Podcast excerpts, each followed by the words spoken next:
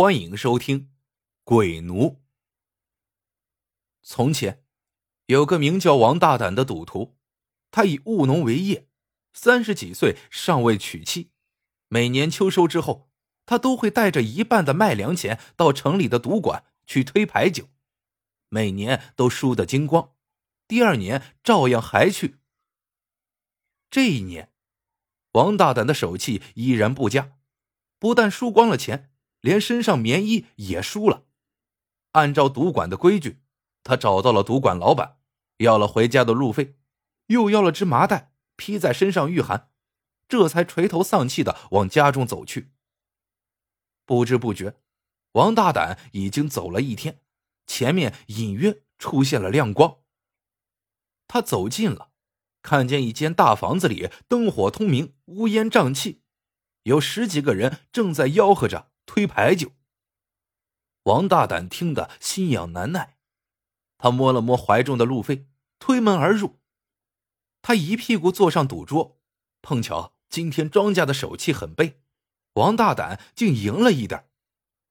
庄家没钱了，他就挤上前去坐庄，也真邪了门了。这天王大胆的手气特别旺，翻着跟斗似的赢钱。金鸡报晓。一夜已经过去了，赌徒们陆续离开，剩下几个输的多的有些急了，竟一起来抢王大胆。王大胆身强体壮，抡开巴掌，把那几个家伙打得连滚带爬。其中一个小个儿落在了后面，被王大胆一把拎了起来，连同桌上的钱一起塞进了麻袋。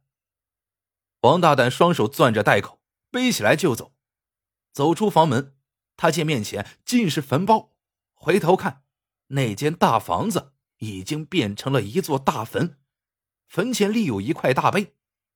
王大胆也不管，哼着小曲儿直奔家中。到了家中，父母好一顿埋怨，王大胆重重的把麻袋往地上一扔，说道：“儿子这回不但赢了钱，还带回了一件好东西呢。”说着。把麻袋里的东西倒了出来。一个肤色惨白、瘦骨嶙峋的小鬼，呆呆的站在一堆银子和铜板中间。王大胆一把掐住他的脖子，用一根鱼线套了上去，用力勒紧，系了个死结。鱼线的另一头系在王大胆的手上，他使劲一拉，小鬼就尖叫起来。王大胆的父母吓得大叫：“大胆呐！”你到底弄了什么东西回来？这声音听得人心慌，但是我们咋什么也看不到啊？王大胆不由哈哈大笑，他心说：“谁让我抓了个真赌鬼？要不把他当成奴隶替我干活？”第二天，王大胆就把小鬼系在篱上，代替老牛耕田。他一边用力鞭打小鬼。一边还骂骂咧咧的。再说那小鬼身上挨了鞭子，虽然凄厉哀嚎，连滚带爬，但是比耕牛还快，而且劳作一天不用休息和饮食。来往的乡邻也看不到小鬼，只见王大胆凶神恶煞的吆喝和鞭打，田地便自动耕好了，都觉得很神奇。就这样，一年过去。王大胆耕种了比往年多十倍的田地，秋天收获的粮食堆满了十间大粮仓。这个小鬼就哀求王大胆放了他。王大胆瞪圆了双眼，说道：“按赌场的规矩，本应该要砍你的手脚，但大爷我网开一面，只是留你干三年活，你别不识好歹。”到了冬天。王大胆又拿了一半的钱去城里赌，结果又输了个精光。好在今年收入很多，有足够的钱过年。过年期间，王大胆手气更衰，同乡亲邻里赌钱，逢赌必输。小鬼看准了王大胆手气极衰，便提出同他推牌九。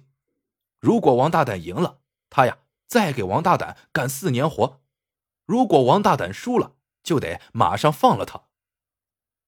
王大胆当即答应。赌徒嘛，一天听不到稀里哗啦的牌声，那就睡不着觉；一听说要和他赌，那是比吃了仙桃还要高兴。小鬼拿到牌一翻开，就傻眼了，没想到自己手气更帅。王大胆开牌，果然赢了小鬼。小鬼不服气，说再赌四年。开牌他又输给了王大胆，小鬼后悔不该赌，悔得肠子都青了，只能认输不赌了。可王大胆勾起了兴致，不容他不赌。一共玩了几十把。赢了小鬼几十把，看来小鬼是没个一百年走不了了。这一天，王大胆命小鬼驾车在田里收割粮食，本地的李财主夫妇也来看热闹。王大胆挥手同他们打招呼，向前驱车，却见小鬼缩在地上，头几乎插进土里了。王大胆用力鞭打了几次，小鬼才缓缓说道：“我以前嗜赌成性。”拖累了父母，曾发誓若要再赌，就变得不人不鬼，但恶习难改，最终二十岁就暴病而亡。死后誓言应验，变成了这个模样，停留在阴阳之间，既不能超生为人，也不得入地府为鬼。那两位老人家，正是我的生身父母，还请大发慈悲，不要让我和他们相见。白白难过。王大胆也听说过，李财主的二儿子十年前就死了，他觉得眼下这种情况非常有趣，便不容分说的拖着小鬼来到李财主夫妇面前。李财主问：“大胆，听说你在城里赢了一件宝贝回来，能不能让我看看呀？”王大胆把躲在自己身后的小鬼拎了出来，举到夫妇面前说：“老爷子，这就是那宝贝。”李财主夫妇眯着老眼看了半天，也没看到什么，就问：“这是什么宝贝呀？”“这不就是你家二小子吗？”王大胆得意洋洋的说：“那天夜里，我从城里回来。”看见有人在赌钱，就过去玩了几把，把他们呐都赢光了，最后还把你家二小子抓了回来。听说你家二小子活着时是个废物，现在却能抵得上十头好畜生呢。李财主夫妇如何肯信？只当听了一番疯话，转身离去了。此刻，王大胆没有注意到。小鬼眼中射出了凶狠的光芒。当天晚上，小鬼又提出要和王大胆赌博。王大胆哈哈大笑，问道：“你还赌什么？你还有什么可以输给我的？”小鬼说：“我用我媳妇儿和你赌。”王大胆一听，噌的一下坐了起来，他问。你还有媳妇儿？